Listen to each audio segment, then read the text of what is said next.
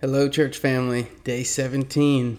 Just a few more readings, and we will have flown over the entire New Testament at a 30,000 foot view level, but still, it's pretty incredible. So, we're working our way through. Today's reading is going to be in Hebrews chapter 11.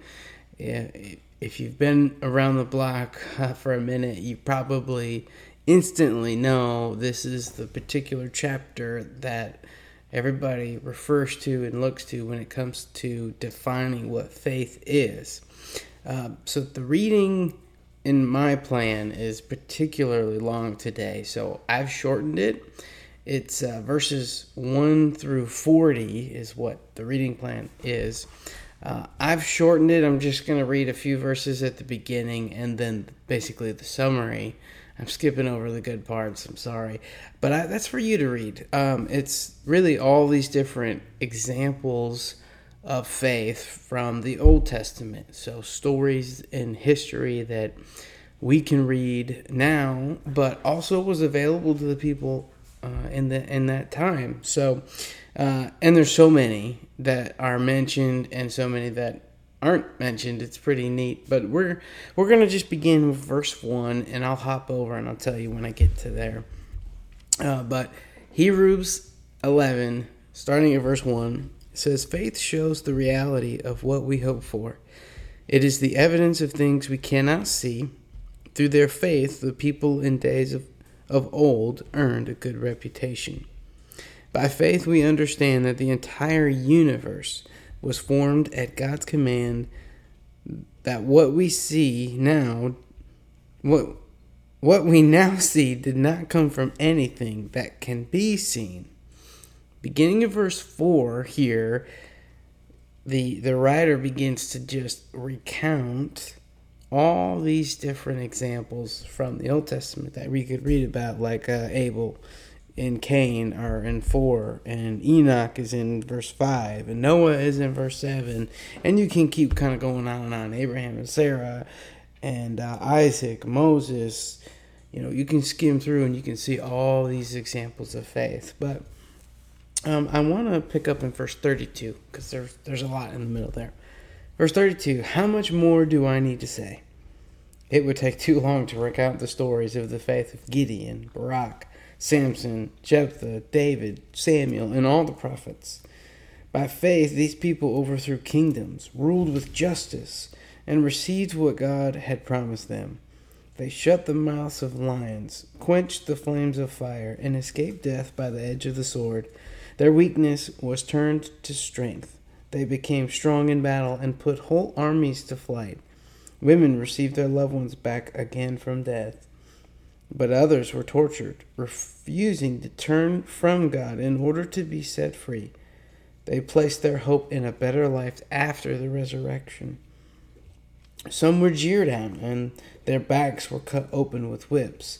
Others were chained in prisons. Some died by stoning. Some were sewed in half, or sawed in half, and others were killed with the sword. Some went about wearing skins of sheep and goats, destitute and oppressed and mistreated. They were too good for this world, wandering over deserts and mountains, hiding in caves and holes in the ground. All these people earned a good reputation because of their faith, yet none of them received all that God had promised. For God had something better in mind for us, so that they would not reach perfection without us it's just interesting looking at this uh, particular verse or section, chapter, verse, chapter 11.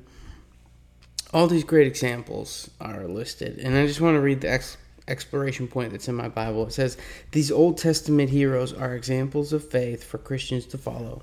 They were not perfect, they were flawed humans, and yet Hebrews holds them up as worthy of our recognition and emulation. They pers- persevered as they clung to God's promise, even though they died long before that promise was fulfilled. We live knowing that God did keep his promise to send the Messiah and save the world. Knowing that God's promises are secure should help us endure any suffering or trying times we face in life. It's tough, to read this sometimes because you know, you think these great examples of faith didn't get to see all of the promises fulfilled. Um, you know, the Messiah, Jesus, would come much later after they had passed away, um, and and yet, you know, we can take some comfort knowing that God does fulfill His promise. It may not be in the timeline that you and I think it should be, but he he's going to come through. Our prayers will carry on, ripple through time. So, let's pray together. Lord Jesus, I thank you so much for this uh, this 21 days of prayer and fasting, God. I know we're nearing a conclusion, we're nearing an end, God, and it, it has just been it's been a valuable experience. It's it's been worthwhile. I know at times it's been challenging, uh, but God, I thank you for this particular chapter that you remind us that you you do fulfill your promises, and we can can confidently place our faith in you and you will you'll see to it that these promises are fulfilled. God i just i thank you for that. I pray you'd encourage everybody that's listening and uh, help us to have a great day today. In the name of jesus amen. All right church family. Day 18's tomorrow. Keep pushing. I'll see you then